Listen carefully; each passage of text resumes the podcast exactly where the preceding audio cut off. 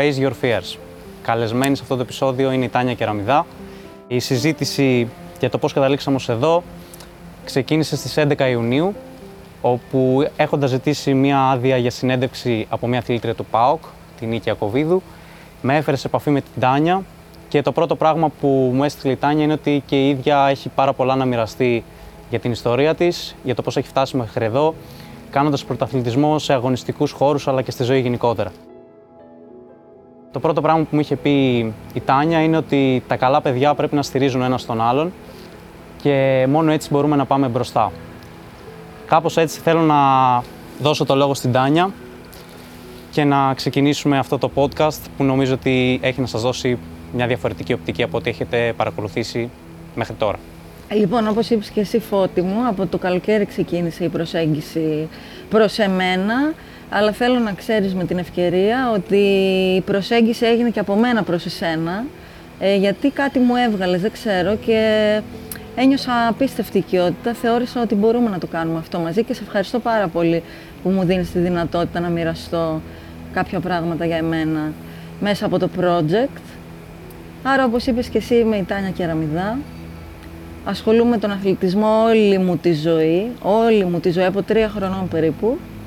Απλώς τα τελευταία δύο χρόνια, τώρα είμαι στο δεύτερο, ασχολούμαι με τον ακοντισμό, είμαι σε σύλλογο ΑΜΕΑ και αυτή είναι η δραστηριότητά μου η έντονη τα τελευταία δύο χρόνια. Τάνια, και εγώ σε ευχαριστώ πάρα πολύ. Θέλω να πω ότι είναι πολύ μεγάλη μου τιμή που ξεκινάω την πρώτη συνέντευξη στο project με την Τάνια, γιατί ήταν ακριβώς η συνέντευξη που ήθελα να ξεκινήσω εξ αρχής στο πλάνο που είχα στο μυαλό μου. Όλο αυτό το ταξίδι που θα κάνουμε με το project. Είναι πολύ μεγάλη μου τιμή που έχω την Τάνια καλεσμένη σε αυτό το πρώτο επεισόδιο. Και όπως της είχα πει στην αρχή της προσπάθειάς μου, δεν ξέρω αν είμαι ακόμη έτοιμος να σταθώ δίπλα της σαν άνθρωπος για να καλύψω αυτή τη συνέντευξη. Αλλά όπως και να έχει, η Τάνια μου έδωσε την ευκαιρία. Οπότε ελπίζω να σταθώ κι εγώ απέναντί της άξιο των περιστάσεων.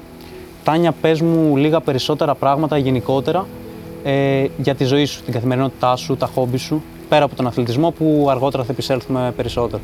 Ε, ναι, εντάξει, ο αθλητισμός καταλαμβάνει το μεγαλύτερο μέρος της καθημερινότητάς μου, αλλά δεν είναι μόνο αυτό φυσικά. Ε, σπουδάζω νοσηλευτική και τελειώνω φέτος τις σπουδές μου. Ε, ασχολούμαι με τη μουσική, τραγουδάω σε κάποια μαγαζιά τέλος πάντων, εστιατόρια, ταβέρνες κτλ. Ε, Γενικώς έχω επαφή με τον κόσμο, ό,τι και να κάνω, θέλω την επαφή με τον κόσμο. Εγώ δεν μπορώ. Έτσι είμαι. Ναι, ναι. Ε, αυτές είναι κυρίως. Ε, έχω τη δουλειά μου την πρωινή φυσικά. Ε, ο ΠΑΟΚ μου. Αυτά. Αθλητισμός κυρίως και μουσική. Αυτά είναι που με εκφράζουν στο 100% πάντα. Τάνια, θέλω σε αυτό το σημείο να μεταφέρω ακριβώς, και γι' αυτό κρατάω και το κινητό μου, ένα σχόλιο που μου έστειλε η Στέλλα Σμαραγδί, συναθλήτριά σου στην εθνική ομάδα. Το μεταφέρω αυτολεξί. Η Τάνια είναι μια σύγχρονη πολεμίστρια, Αμαζόνα, που θέλησε να πάει κόντρα σε όλα όσα πίστευαν πως δεν μπορεί να κάνει και να αποδείξει ότι όποιος έχει θέληση μπορεί να καταφέρει πολλά. Είναι επίμονη και προσιλωμένη σε ό,τι κάνει και παρόλα τα εμπόδια που έρχονται στο δρόμο της θα βρει τρόπο να χαμογελάσει και να προχωρήσει. Αποτελεί έμπνευση για κάθε γυναίκα. Αυτά τα είπε η Στέλλα Ισμαραγδί. Στέλλας Ισμαραγδί. Το μήνυμα από τη Στέλλα ήρθε έξω από την μπουτίκ η τέλεια με το που έφτασα και θέλω να πω ένα μεγάλο ευχαριστώ στη Στέλλα γιατί της έστειλα τελευταία στιγμή χθες το βράδυ στο αεροδρόμιο και ευχαριστώ πολύ. Τώρα να πω κι εγώ άρα μια ιστορία. Οι ιστορίες είναι η καλύτερη λοιπόν, μας σε ευχαριστώ πάρα πολύ. Είναι τέλεια πάσα αυτή γιατί ήθελα κι εγώ κάποια στιγμή να μιλήσω για τη Στέλλα. Στέλλα, η Σμαραγδί, είναι η αιτία που εγώ ξεκίνησα να ασχολούμαι με τα ΑΜΕΑ και κάνω όλο αυτό που κάνω. Ήμασταν συναθλήτρια στον ΠΑΟΚ, κάναμε μαζί προπονήσεις όταν ήμουνα καλά και τώρα καλά είμαι, αλλά θέλω να πω, τότε τις εποχές εκείνες ε, τέλος πάντων έμεινε το κενό μετά, εμένα προέκυψαν τα θέματά μου και είμαστε τώρα, η Στέλλα ήταν αθλήτρια στον Πάοκ όπως είπα. Είμαστε πριν από τρία χρόνια περίπου για έναν αγώνα πανελλήνιο. Με έβλεπε η Στέλλα στο λεωφορείο, πήγαινε λέει στον προπονητή του συλλόγου να μιλήσει ότι μπορεί λέει να κάνεις για ρήψεις. Εγώ λέω θα κάνω για ρήψεις. Αποκλείεται. Βρε μου λέει πήγαινε εκεί. Τέλος πάντων, εγώ δεν πήγα ποτέ. Οπότε λοιπόν ε, μου είπε η Στέλλα Μαραγδί να πάω να βρω τον κύριο Χρήστο Μητσιόπουλο. τον προπονητή που έχω και τώρα δηλαδή, ε, και να συζητήσουμε μήπως κάνω ρήψεις εφόσον δεν μπορώ πια να τρέξω λόγω του προβλήματος υγείας. Εγώ μία που μου το είπε η Στέλλα και μία που δεν ασχολήθηκα καθόλου. Εκείνη όμως πήγε και βρήκε τον προπονητή και του έδωσε και το τηλέφωνό μου. Οπότε μετά από κάποιες μέρες μου τηλεφώνησε ο προπονητής, ε, λίγο συζητήσαμε εκεί, άρχισα να το ψιλοβλέπω κάπως ζεστά, αλλά και πάλι δεν πήγα στην προπόνηση. Αφού άφησα πάλι λίγο διάστημα να περάσει, αποφάσισα να πάω ένα απόγευμα και μου λέει ο προπονητής μου, ε, σου αρέσει κάποιο αγώνισμα από τις ρήψεις; Λέω, δεν το έχω σε κανένα. Αν κάποιο μου αρέσει, είναι το ακόντιο, λέω έτσι παραπάνω. Που δεν νομίζω, λέω, να το έχω, αλλά τέλος πάντων. Με δοκίμασε λοιπόν ο προπονητής μου και έτσι καταλήξαμε στο ακόντιο, έκρινε ότι μπορώ να το κάνω. Η Στέλλα Ισμαραγδί ευθύνεται για αυτή μου την ενασχόληση. Την ευχαριστώ πάρα πολύ και θα την ευχαριστώ για πάντα. Ξέρει τι έχω περάσει και τι έχει συμβεί ενδιάμεσα ακόμα και σε αυτή μου την πορεία. Γι' αυτό σου λέει για τα εμπόδια. Γνωρίζει η Στέλλα τι μου συμβαίνει. Πολύ καλά. Την ευχαριστώ θερμά. Πάντα θα είναι στη σκέψη μου. Πάντα θα είναι στα άτομα που θα ευγνώμονω. Και της εύχομαι αντίστοιχα τα καλύτερα.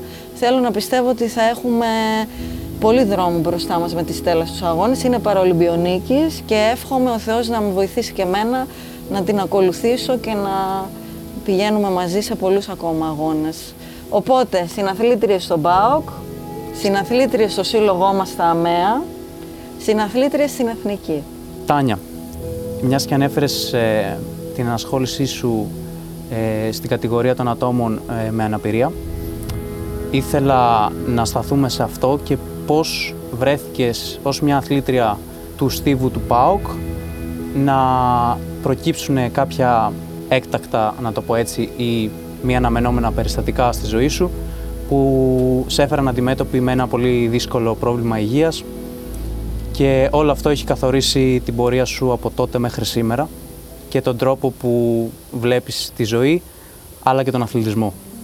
Ζούσα 8 χρόνια στη Λίμνο ε, εκεί λοιπόν άρχισα ξαφνικά και δεν αισθανόμουν πολύ καλά. Είχα κάποια θέματα με την όρασή μου πρώτα. Δεν ε, ε, έβλεπα πολύ περίεργα, το έχανα εντελώς.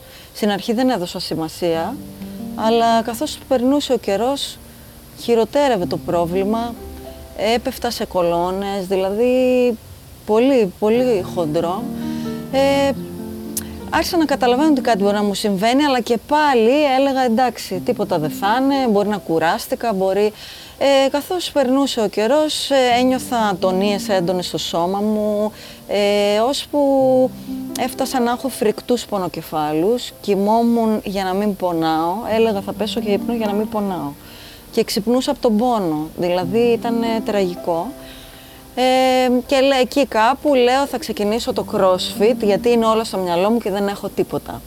Πήγα και εγώ λοιπόν στο crossfit και μια μέρα που χτυπήθηκα πολύ εκεί στην προπόνηση ε, δεν μπορούσα μετά να πάω στο σπίτι μου, το σπίτι μου ήταν από εδώ μέχρι απέναντι, δεν μπορούσα να πάω, πήγα σχεδόν μπουσουλώντας.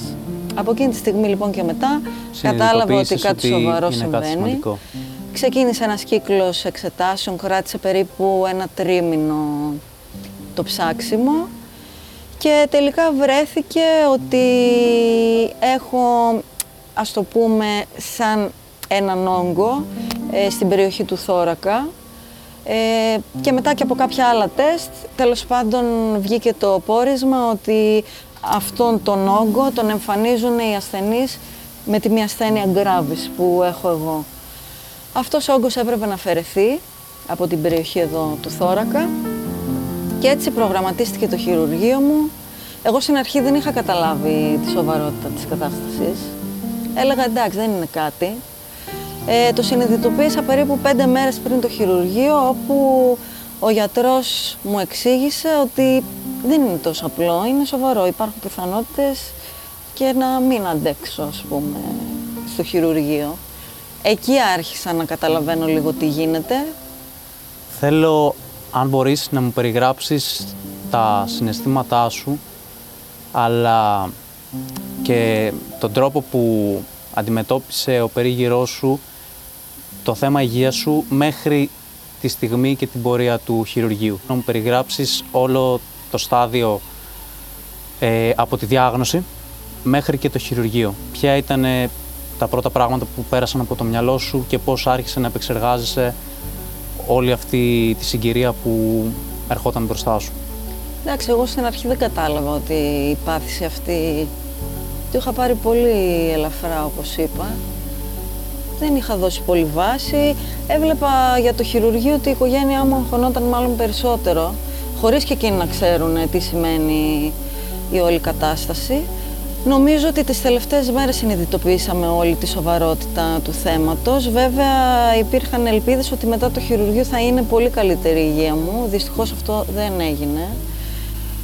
Όταν φτάσαμε λοιπόν στο χειρουργείο θέλω να σου πω ότι μία μέρα πριν είχα κάνει τέτοια αυτοκριτική, είχα κάνει τέτοιες σκέψεις και το μόνο που σκεφτόμουν ήταν Θεέ μου να ζήσω και να αλλάξω όλη μου τη ζωή Σκέφτηκα τα λάθη που έχω κάνει.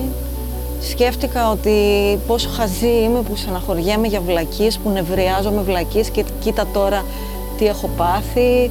Και έλεγα, Θεέ μου, σε παρακαλώ, θέλω να ζήσω και να αλλάξω όλη μου τη ζωή. Και μόνο αυτό με ένοιαζε. Είχα ένα κενό στο κεφάλι μου την τελευταία μέρα. Ε, θυμάμαι πολύ έντονα σαν να τη βλέπω τώρα είναι. Ήταν ο άνθρωπος που είδα τελευταία όταν γύρισα το κεφάλι μου και ήταν χάλια η μανούλα μου, όπως και όλες οι μανούλες θα ήταν στη θέση της. Τέλος πάντων μπήκα στο χειρουργείο, το χειρουργείο αυτό κράτησε 9,5 ώρες περίπου. Όταν με ξύπνησα μου προσπαθούσα να καταλάβω αν είμαι ζωντανή άμα πέθανα, για να το πω ακριβώς. Όταν συνειδητοποίησα ότι είμαι ζωντανή, ε, το πρώτο που είπα είναι ότι θέλω να δω τη μανούλα μου. Και εγώ από εκεί και μετά ξεκίνησε ένας γολγοθάς πραγματικός. Εγώ είχα προετοιμαστεί πάρα πολύ για αυτό που ερχόταν, ότι θα είχε πόνο φρικτό. Ε, με είχε ενημερώσει ο γιατρός ότι εδώ θα πρέπει να γίνει στερνοδεσία, δηλαδή να μπουν κάποια, σαν σίδερα, να το πω, ε, για να δεθεί το στέρνο, θα είναι σπασμένο, είχα ενημερωθεί. Ε, το είχα επεξεργαστεί στο κεφάλι μου, απλώς τελικά ο πόνος που είχα ήταν δέκα φορές παραπάνω από αυτό που είχα σκεφτεί. Υπέφερα, υπέφερα. Δεν έχω λόγια να σου περιγράψω τον πόνο. Είχα κάποιες επιπλοκές, χρειάστηκε να ξαναμπώ στο χειρουργείο μετά από κάποιες μέρες. Ε, ήτανε πολλά, αλλά μου έχει μείνει ο έντονος πόνος, ο φρικτός, φρικτός. Δεν έχω λόγια να σου περιγράψω πόσο φρικτός και δεν το λέω για να κλαφτώ. Ο λόγος που το λέω είναι γιατί θέλω όλος ο κόσμος να καταλάβει ότι αντέχουμε πάρα πολλά, αλλά δεν το ξέρουμε. Αντέχουμε πάρα πολλά σαν άνθρωποι. Νομίζουμε ότι δεν αντέχουμε. Ε, κάποιος λέει θα αυτοκτονήσω, λέει... Αυτές είναι κουβέντες που δεν πρέπει να λέγονται. Ο άνθρωπος αντέχει πάρα πολλά, πάρα πολλά. Πρέπει να πιστέψουμε στον εαυτό μας. Εμένα από αυτή την εμπειρία ε, έχει αλλάξει όλη μου η ζωή προς το καλύτερο έχω πατήσει σε αυτό και ζω εντελώς διαφορετικά, με έχει βοηθήσει πολύ.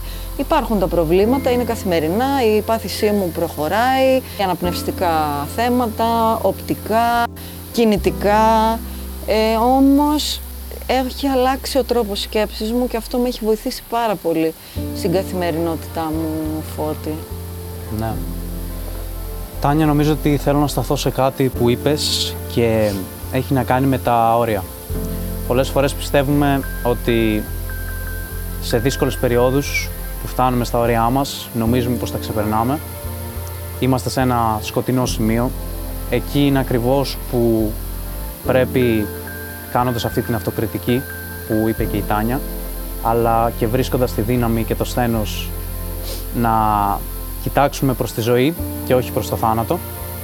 Εκεί νομίζω είναι ακριβώς και το νόημα και η ουσία της σημερινής συνέντευξης. Όπως ανέφερε και η Τάνια, τη συνέντευξη αυτή ε, δεν την κάνω για να βγει προς τα έξω ε, μία ιστορία ενός δύσκολου θέματος υγείας έτσι ώστε να το δει κάποιος από την οπτική του τι συνέβη στην Τάνια. Γιατί εγώ ε, γνωρίζοντας την Τάνια και μέχρι τη διαδρομή που φτάσαμε στη σημερινή συνέντευξη ε, γνώρισα και γνωρίζω έναν άνθρωπο ο οποίος είναι πολλά περισσότερα από αυτό που του έχει συμβεί, ο οποίος έκρυβε μέσα του όλον αυτό το θησαυρό σκέψης, νοοτροπίας και όλη αυτή τη μαχητικότητα.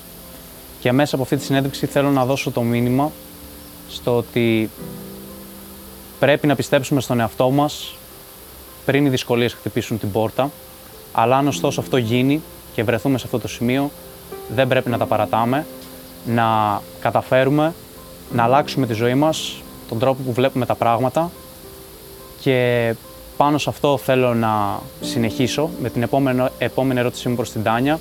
Να σε διακόψω όμως στο σημείο αυτό, γιατί ναι, έχεις ναι. δίκιο σε αυτά που λες.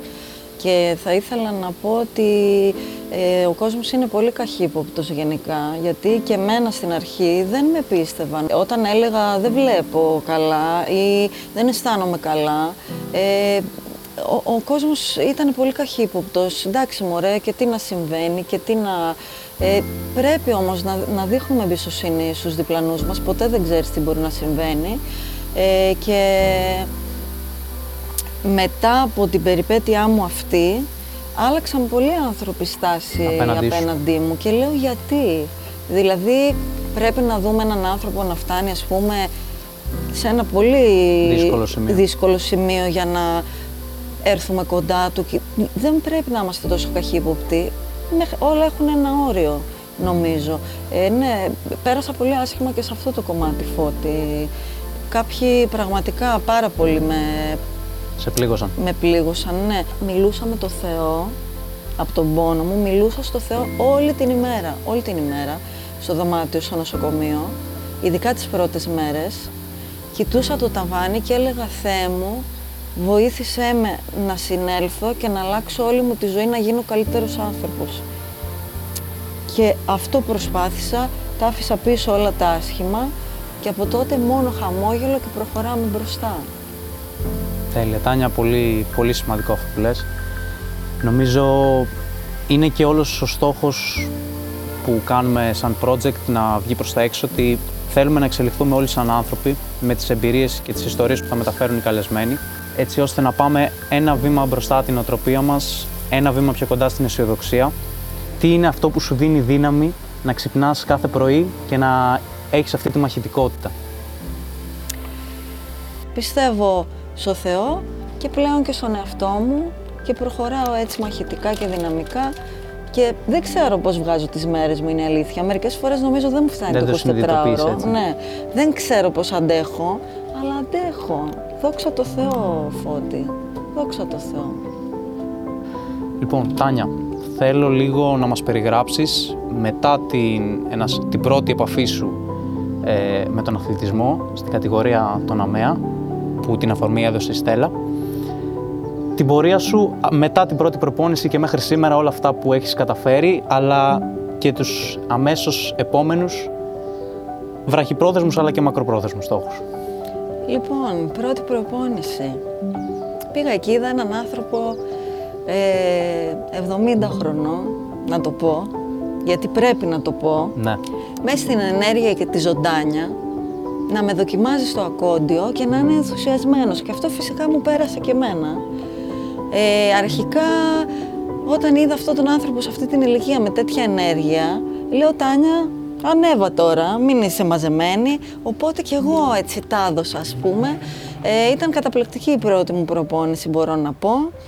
Από εκεί ξεκινήσαμε σιγά σιγά με τον κύριο Χρήστο Μητσιόπουλο. Ανήκω στο Σύλλογο ΑΜΕΑ Ελπίδα Θεσσαλονίκης, να το πω και αυτό. Είναι ο πρώτος σύλλογος στην Ελλάδα αυτή τη στιγμή σε επιτυχίες. Ε, από εκεί και πέρα θέσαμε κάποιους στόχους. Ενδιάμεσα έκανα ένα κενό, είχα προπονητή τον Αναστάση τον Παπαδόπουλο. Τον ευχαριστώ πάρα πολύ τον Αναστάση για αυτά που μου έμαθε την προηγούμενη χρονιά. Και από φέτος έχω επιστρέψει πάλι στον κύριο Χρήστο Μητσιόπουλο. Ε, ξεκίνησα λοιπόν τον πρώτο μου αγώνα στο Πανελλήνιο ΑΜΕΑ πέρυσι. Λέω θα κάνω ακόντιο και ένα κατοστάρι έτσι όπως παλιά, να θυμηθώ τα παλιά μου. Πολύ φοβισμένη στο κατοστάρι. Πήγα εκεί, βγήκα πρώτη στο κατοστάρι, βγήκα πρώτη και στο ακόντιο, έκανα Πανελλήνιο ρεκόρ. Γλυκάθηκα να το πω. Τα συναισθήματά μου στον πρώτο αγώνα που είχα με τα ΑΜΕΑ στο Πανελλήνιο ήταν ε, τρομακτικά όμορφα, γιατί εκεί κατάλαβα ότι οι αθλητές χαίρονται τον αγώνα πραγματικά. Αυτό δεν το είχα ξαναβιώσει ποτέ. Το ζουν πολύ πιο έντονα. Το ζουν πολύ πιο έντονα και το έζησα κι εγώ πιο έντονα. Ήταν τρομερό. Ε, από εκεί και μετά άρχισα να ζεσταίνομαι όλο και πιο πολύ, άρχισα να ε, θέτω κάποιους στόχους με τους προπονητές μου. Ε, αγώνας με αγώνα και πανελλήνιο ρεκόρ. Έφτασα στο Πανευρωπαϊκό τον Μάιο που μας πέρασε στην Πολωνία και εκεί είχα μία ατυχία, δεν μπόρεσα να αγωνιστώ, δεν αγωνίστηκα ποτέ, ενώ πήγα μέχρι εκεί με την εθνική ομάδα.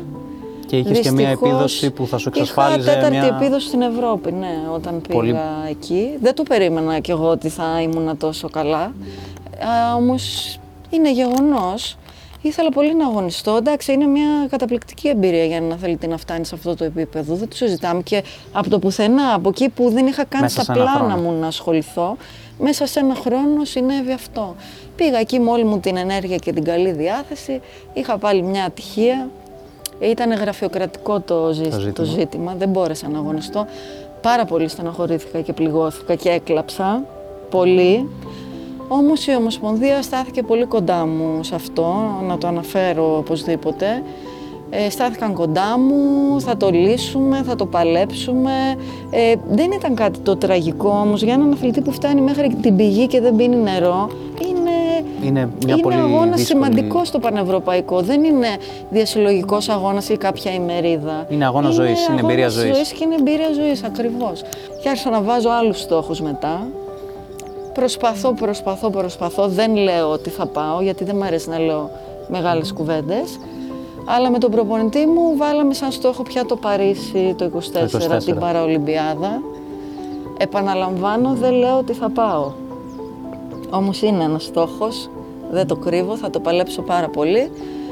Από τώρα ξεκινάει η προετοιμασία για αυτούς τους αγώνες φυσικά. Δεν μπορείς να αφήσεις τελευταίους μήνες, δεν γίνεται. Και απλώς εντείνεται το τελευταίο έτος πριν. Ακριβώς. Και ειδικά για μένα που δεν το γνωρίζω το ακόντιο και το μαθαίνω τώρα και σιγά σιγά σιγά. Από το 22 θα αρχίσουν πιο εντατικά. Ήδη έχουμε ξεκινήσει πιο εντατικά νομίζω. Ωραία. Οι προπονήσεις μου καθημερινά είναι περίπου 3 ώρες, 3,5. Mm-hmm. Ε, κρατούν, προσπαθούμε, προσπαθούμε, προσπαθούμε και θα δικαιωθείτε. Δεν ξέρω αν θα δικαιωθούμε, αλλά σίγουρα θα έχουμε προσπαθήσει. Να θυμίσω σε αυτό το σημείο κάτι που εσύ είχες αναφέρει σε μια αθλητριά σου, που αναφέραμε και νωρίτερα, ότι και μόνο που φτάνεις, συγκεντρώνεις τις δυνάμεις και φτάνεις μέχρι το σημείο του να βρίσκεσαι μεταξύ κορυφαίων αθλητών σε κορυφαίες διοργανώσεις, για να αγωνιστείς, έχεις ήδη κερδίσει ένα μεγάλο κομμάτι της διαδρομής ανεξαρτήτω αποτελέσματο. Δεν μπορώ και να κρύψω τίποτα. Όλα μου τα φέρνει μπαμ. Ε, εδώ είμαστε. Δεν μπορώ να μην πω κάτι. Μου τα φέρνει όλα μπροστά μου, κατάλαβες. Για να. Ε, ναι, Για να θυμίσουμε ότι άτομα που έχουν μια πολύ θετική νοοτροπία και αποτελούν κίνητρο και φάρο ελπίδας για τους γύρω τους, καλό είναι τις συμβουλές που δίνουν στους άλλους να τη στηρούν και για τον εαυτό τους. Εντάξει, ρε Φώτη, άμα δεν τη στηρούσα τώρα, εντάξει, δεν θα μπορούσα να πάω μπροστά, ξέρω εγώ. Όσο μπορώ, βέβαια, στους άλλους είναι πιο εύκολο να λέμε, τι να, να, να, συμβουλεύουμε. Έχουμε μια απόσταση συναισθηματικά. Όλοι μας το κάνουμε ναι. αυτό, ναι, είναι η αλήθεια. Όχι, προσπαθούμε πάρα πολύ ε, και με τον προπονητή καθημερινά. Ε, φέτος έχουμε πάλι να περάσουμε αυτή τη διαδικασία τη γραφειοκρατική πρώτα από όλα. Αυτός είναι ο πρώτος στόχος να περάσουμε την κατηγοριοποίηση, να το πω έτσι. Μάλιστα. Ε, ανήκω σε κατηγορία με οπτικές διαταραχές, όπως ανέφερα και προηγουμένως ότι έχω ναι, ναι. οπτικά θέματα.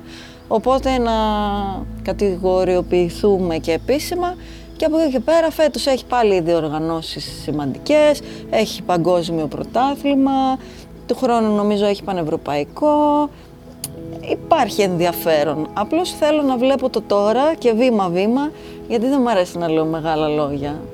Σίγουρα είναι ωραίο να ονειρεύεσαι και να λες θα πάω εκεί, θα...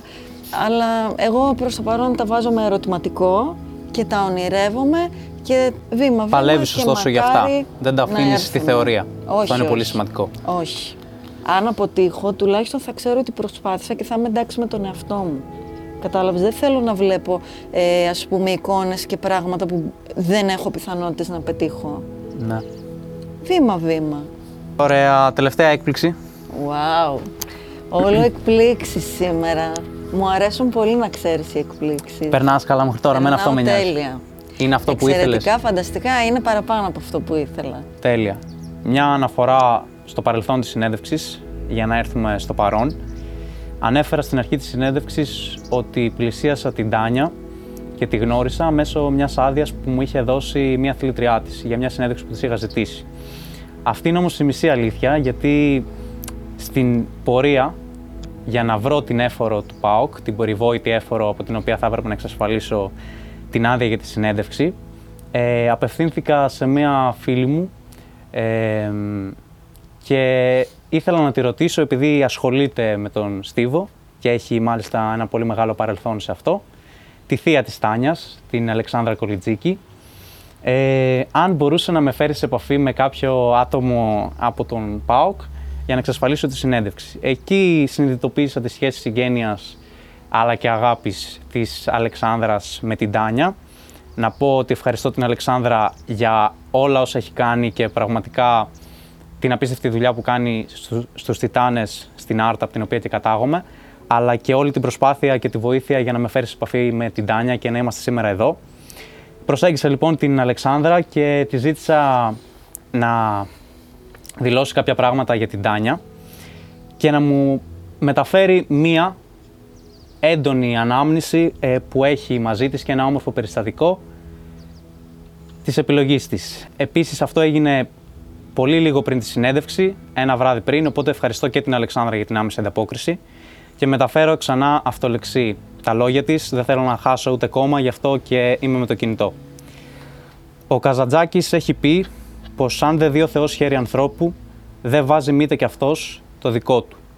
Εγώ θα το παραφράσω και θα πω πως η Τάνια είναι το επίγειο χέρι του Θεού, γιατί είναι η προσωποποίηση της ανιδιοτέλειας, της καλοσύνης και της πίστης απέναντι στη ζωή με όλες τις δυσκολίες της. Αυτή ήταν η φράση που επέλεξε η Αλεξάνδρα να μου δώσει για να περιγράψει τη Τάνια.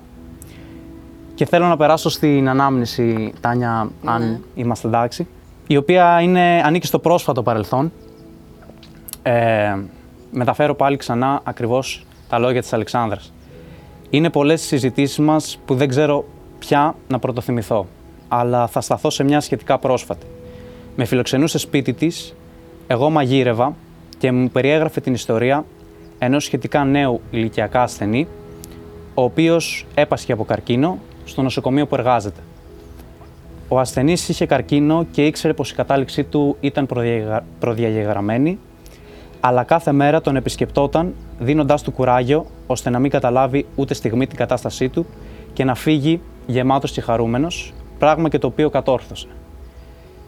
Και όταν τελικά έφυγε από τη ζωή, η Τάνια αψηφώντας το γεγονός ότι ήμασταν εν μέσω κορονοϊού και θέτοντας σε μεγάλο κίνδυνο και τη δική της ευάλωτη υγεία, έδωσε το παρόν στο μνημόσυνο του ασθενή.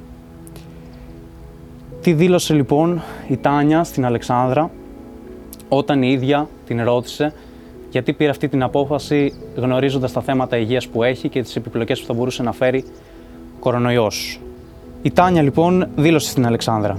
Ήταν το λιγότερο που θα μπορούσα να κάνω και δεν θα ένιωθα ήρεμη και καλά με τον εαυτό μου αν δεν το έκανα. Όλα αυτά μου τα διηγούνταν στην κυριολεξία χωρίς ανάσα, βουρκωμένη και η διήγησή της με έκανε και εμένα να μην μπορώ να συγκρατήσω τα δικά μου δάκρυα. Αυτά ήταν που ήθελα να μεταφέρω από την Αλεξάνδρα. Την ευχαριστώ πάρα πολύ από καρδιάς και νομίζω ότι δείχνει πλέον ξεκάθαρα ότι η Τάνια είναι ένα υπόδειγμα και αθλητή αλλά και ανθρώπου γενικότερα. Έχει εμπνεύσει κόσμο που έχει ασύλληπτες διακρίσεις στον αθλητισμό, αλλά έχει και πολύ έντονες εμπειρίες και βιώματα και στην προσωπική του ζωή και θα συνεχίσει να το κάνει, οπότε θα ήθελα μια πρώτη αντίδραση και ένα σχόλιο για αυτά που σου μετέφερα και στην πορεία θα ήθελα να μου εκφράσεις και τον τρόπο με τον οποίο τα μικρά παιδιά που έχεις στις ακαδημίες σου αντιμετωπίζουν αυτό που κάνεις και όλα αυτά που έχεις καταφέρει και με τα οποία αγωνίζεσαι και πάντα καταφέρεις να βρίσκεσαι ένα βήμα μπροστά από τα εμπόδια. Εντάξει, η θεία μου η Αλεξάνδρα είναι η αδερφή της μητέρας μου. Είμαστε πολύ κοντινές, ε, πολύ κοντινές συγγενείς. Ευχαριστώ πάρα πολύ για τα λόγια της, συγκινήθηκα πολύ. Είναι αληθινά περιστατικά. Το περιστατικό με τον ασθενή ε, συνέβη πέρυσι. Ας μην αναφερθώ τόσο πολύ σε αυτό. Έχω ακόμα επαφές με την οικογένεια του και με τη σύζυγό του. Ε, έτσι ένιωθα μέσα μου ότι θέλω να κάνω. Ε, το πρόβλημά μου είναι και ο λόγος που ασχολούμαι και με την νοσηλευτική και τελειώνω φέτος. Ε, επειδή οι νοσηλεύτριες και εμένα πάρα πολύ μου στάθηκαν σε όλο αυτό και μου στέκονται γιατί ακόμα νοσηλεύομαι πολύ συχνά στο νοσοκομείο. Ε, αυτό το πράγμα με έκανε να θέλω κι εγώ να έρθω κοντά στους ασθενείς και γι' αυτό και ασχολούμαι με την νοσηλευτική και τελειώνω τη σχολή μου. Ήταν μια περίπτωση από όλες, αλλά η πιο συγκλονιστική για μένα που θα τη θυμάμαι για πάντα, για πάρα πολλούς λόγους, που συνέβη, συνέβη το περιστατικό αυτό που περιγράφει η θεία μου. Με τη θεία μου έχουμε κι άλλα κοινά και με την υγεία μας χειρουργηθήκαμε σχεδόν δύο-τρεις μέρες διαφορά είχαμε. Είναι έντονη η σχέση μου με τη θεία μου γενικά. Ήταν η προπονήτριά μου στο παρελθόν τις μεγαλύτερες μου επιτυχίες στο Στίβο. Με τη θεία μου τις έχω πετύχει. Εκείνη έχει βάλει τις βάσεις στο σώμα μου και είμαι εγώ τώρα καλά. Απίστευτες διακρίσεις. Να πω, συγγνώμη, σε διακρίσω Τάνια, και η Αλεξάνδρα η Ναι, ήταν στην εθνική, στην αντοχή. Και η Πραγματικά πολύ μεγάλη μου τιμή που μου έδωσες Έχεις σύλλογο στην Άρτα, τους Τιτάνες όπως ανέφερε και εσύ. Που στηρίζουν πολύ και το project και θέλω να δώσω όλους τους χαιρετισμούς. Καλή επιτυχία να και πούμε στο, στο σύλλογο. Και καλή επιτυχία σε όλους τους στόχους μέσα στη σεζόν. Σίγουρα.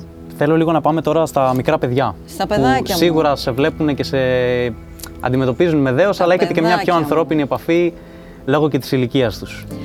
Ε, όσο για τα παιδάκια μου στον ΠΑΟΚ, στις ακαδημίες, εντάξει, δεν ξέρω τι μπορεί να σκέφτονται τα παιδιά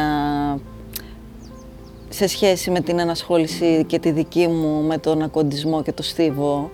Δεν ξέρω αυτά τα μυαλουδάκια τι μπορεί να σκέφτονται, αλλά είναι ένας λόγος τα παιδιά αυτά που ασχολούμαι. Είναι ένας από τους λόγους δηλαδή που ασχολούμαι και εγώ. Θέλω τα παιδιά να έχουν την εικόνα ότι η έφορός τους δεν τα παράτησε παρά το ό,τι και αν της έχει συμβεί στη ζωή, προσπαθεί, το παλεύει, σιγά σιγά σιγά σιγά και υπάρχει μια πορεία ανωδική. Θέλω τα παιδιά, αν γίνεται, μέσα από μένα να μάθουν ότι δεν πρέπει να τα παρατάνε με την πρώτη αποτυχία, με την πρώτη ατυχία, με την πρώτη συγκυρία στραβή, να μαθαίνουν να παλεύουν και να προσπαθούν. Η ζωή είναι πάρα πολύ όμορφη, πάρα πολύ όμορφη. Εγώ ποτέ δεν σκέφτηκα τι κακό με βρήκε και γιατί θέμου σε μένα. Όχι, με έχει βοηθήσει πάρα πολύ αυτό να αλλάξω. Να προσπαθείς για αυτό που σου αρέσει να κάνεις και ότι δεν είσαι πρωταθλητής ή καλός αθλητής μόνο άμα βγεις πρώτος. Η προσπάθεια, προσπάθεια, όλοι είναι νικητές. Αυτό θέλω μέσα από μένα τα παιδιά να καταλαβαίνουν. Δεν πρέπει να τα παρατάμε, πάντα να χαμογελάμε, πάμε στο επόμενο, στο επόμενο. Αισιοδοξία πάντα. Θέλω να σε ρωτήσω αν σήμερα είχες μια συνάντηση με το νεότερο εαυτό σου, πριν τα θέματα υγείας. Τι πιστεύεις ότι θα ήταν αυτό που θα σου έλεγε ο νεότερος εαυτός σου για όλα αυτά που έχεις πετύχει, αλλά και τι θα το συμβούλευες εσύ αν είχες τη δυνατότητα να του πεις μια φράση για να έχεις τη ζωή του έτσι όπως ήταν πριν από όλα αυτά τα θέματα υγείας; Τι θα με έλεγε ο νεότερος εαυτός μου για αυτά που έχω πετύχει; Μπράβο ρε γριούλα. Αυτό πιστεύω θα μου έλεγε. Εγώ τώρα θα του έλεγα Ήσουν πολύ ηλίθιος που στεναχωριώσουν και νευρίαζες για όλες τις βλακίες. Για σήμαντα πράγματα. Για σήμαντα πράγματα.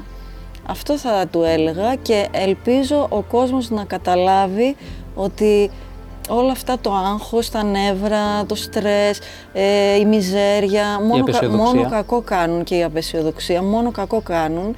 Ε, όταν θα αρχίσεις να βλέπεις τη ζωή με άλλο μάτι και πιο αισιόδοξα, όλα γίνονται και πιο όμορφα. Θέλω να ευχαριστήσω πάρα πολύ την Τάνια που ήταν στο πρώτο επεισόδιο του Project Podcast Stories.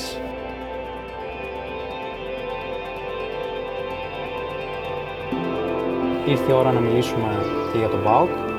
Νομίζω η καλύτερη αφορμή για να το κάνουμε αυτό είναι μία δήλωση μιας αθλήτριάς σου, της Νίκης της Ιακωβίδου. Ε, είναι κούλα μας. Την οποία προσέγγισα, ε, μιλήσαμε και στάθηκε σε μια όμορφη στιγμή και ανάμνηση που είχε από έναν αγώνα σκητάλης, στον οποίο συμμετείχατε. Μου είπε ότι παρότι ήταν μια περίοδος που κάποιες αθλήτριες είχαν κάποιους μικροτραυματισμούς, ε, πριν την έναρξη του αγώνα, τις πλησίασες, δήλωσες ότι και μόνο που έφτασαν μέχρι εκεί και μόνο που έχουν δώσει την προσπάθεια και την ψυχή τους στη συμμετοχή, θα είσαι, είσαι ευχαριστημένη από αυτές και πραγματικά για σένα είναι ήδη νικήτριες και οι καλύτερες ε, αθλήτριες που θα δεις εκείνη τη μέρα να αγωνίζονται. Τι δείχνει αυτό για τη σχέση που έχεις αναπτύξει με όλα τα παιδιά που έχεις ε, υπό την καθοδήγησή σου στον ΠΑΟΚ και γενικότερα για το οικογενειακό κλίμα που φαίνεται ότι υπάρχει στην ομάδα του Στίβου; Κοίτα, εγώ από τότε που ανέλαβα, αυτό ακριβώς που η Νίκη το εντόπισε μάλλον για να σου το λέει, ε, αυτό ακριβώς ήθελα να περάσω στα παιδιά. Ότι πρώτα να έχουμε ανθρώπινες σχέσεις, να είμαστε καλά μεταξύ μας, να υπάρχει κατανόηση, να υπάρχει. σω επειδή έχω περάσει κι εγώ από αυτή τη θέση, έκανα κι εγώ στον ΠΑΟΚ πρωταθλητισμό, αλλά και τώρα που ασχολούμαι φυσικά, καταλαβαίνω πώς νιώθουν τα παιδιά και ίσως και αυτό βοηθάει πάρα πολύ. Πρώτα να είμαστε ανθρώπινοι, να υπάρχει κατανόηση και μετά θα έρθουν και οι επιτυχίες. Όταν τα παιδιά νιώθουν καλά, τους κάνεις να νιώθουν καλά και αυτοί θα θέλουν να προσφέρουν και περισσότερο. Αυτή είναι η άποψή μου και αυτό προσπαθώ να είμαι κοντά τους σαν άνθρωπος πρώτα και έτσι πιστεύω ότι θα έρθουν και επιτυχίες και έρχονται δηλαδή. Τέλεια. Λοιπόν, να έρθουμε για λίγο στο σήμερα.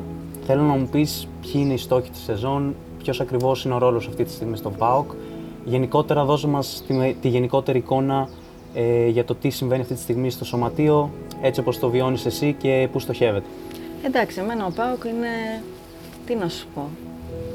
Είναι πολύ μεγάλο κομμάτι της ζωής μου εδώ και πάρα πολλά χρόνια.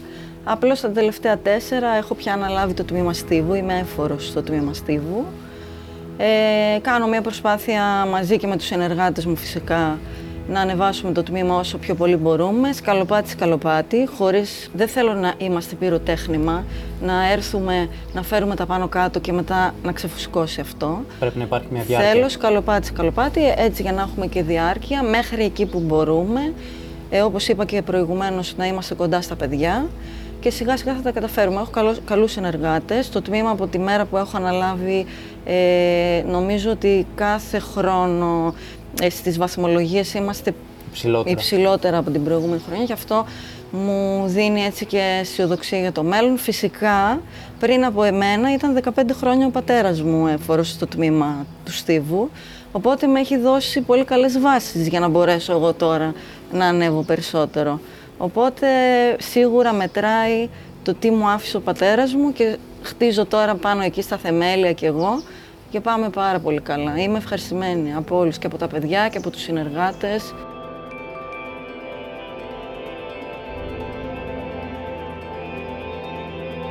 Με αφορμή τη συνέντευξη που κάνουμε σήμερα, θέλω και εγώ να ευχαριστήσω τη διοίκηση του ΠΑΟΚ και όλους τους υπεύθυνους που μας παραχώρησαν ε, το χώρο και μας έδωσαν τη δυνατότητα να βρισκόμαστε σήμερα εδώ ε, και να κάνουμε με όλες τις ανέσεις τη συνέντευξη που κάνουμε. Θα ήθελα λίγο να μου πεις ε, ποιο είναι το μήνυμά σου προς τη διοίκηση αλλά και τον κόσμο του ΠΑΟΚ γιατί φαίνεται ότι τα τελευταία χρόνια ο σύλλογος μεγαλώνει, γίνεται μια προσπάθεια όλο και σε πιο επαγγελματικά επίπεδα. Και θα ήθελα να μου δώσεις έτσι τη δική σου οπτική για το τι συμβαίνει αυτή τη στιγμή με τη διοίκηση και ποια είναι η σχέση σου με τους ανθρώπους που βρίσκονται στα υψηλότερα κλιμάκια. Εντάξει, αν δεν ήταν αυτοί οι άνθρωποι, δεν θα ήμουν και εγώ έφορος στο τμήμα του Στίβου, δεν το συζητώ. Θέλω να τους ευχαριστήσω πάρα πολύ. Τον πρόεδρο, τον κύριο Κατσαρή και όλο το Διοικητικό Συμβούλιο του ΠΑΟΚ που με αποδέχτηκαν, με αποδέχονται. Μαζί καθημερινά προχωράμε για το καλύτερο του τμήματός μου. Φυσικά, εγώ δεν εστιάζω μόνο στο τμήμα το δικό μου. Προφανώς και η μεγαλύτερη προσοχή μου είναι στο τμήμα μου. Ε, όμως παρακολουθώ και τα υπόλοιπα τμήματα του ΠΑΟΚ. Είμαι, είναι, όπως είπα, μεγάλο κομμάτι της ζωής μου. Ε, πηγαίνω στο γήπεδο και εδώ, στο μπάσκετ, στο βόλεϊ, στο handball, σε όλα, όλα, στο πόλο, παντού τα παρακολουθώ όλα. Ε, και εύχομαι καλή επιτυχία και στους υπόλοιπους συναδέλφους που βρίσκονται, ηγούνται των τμήματων, ας πούμε, του ΠΑΟΚ. Γίνεται μεγάλη προσπάθεια από όλους και θεωρώ ότι τα επόμενα χρόνια όλο και θα ανεβαίνει ο ΠΑΟΚ και άλλο και άλλο και άλλο. Γιατί τα άτομα αυτά αγαπούν πραγματικά το σύλλογο. Όλοι τον αγαπάμε το σύλλογο. Γι' αυτό είμαστε εδώ πέρα. Οπότε να ευχηθώ και καλή επιτυχία και θερμές ευχαριστήσεις για τη συνεργασία ε, σε όλους, σε όλους. Τέλεια. Και εγώ ευχαριστώ πάρα πολύ ξανά το λέω κοιτώντας την κάμερα, όλους τους υπεύθυνους που μας παραχώρησαν το χώρο και πραγματικά η φιλοξενία είναι άψογη και εύχομαι καλή επιτυχία σε όλους τους στόχους του συλλόγου.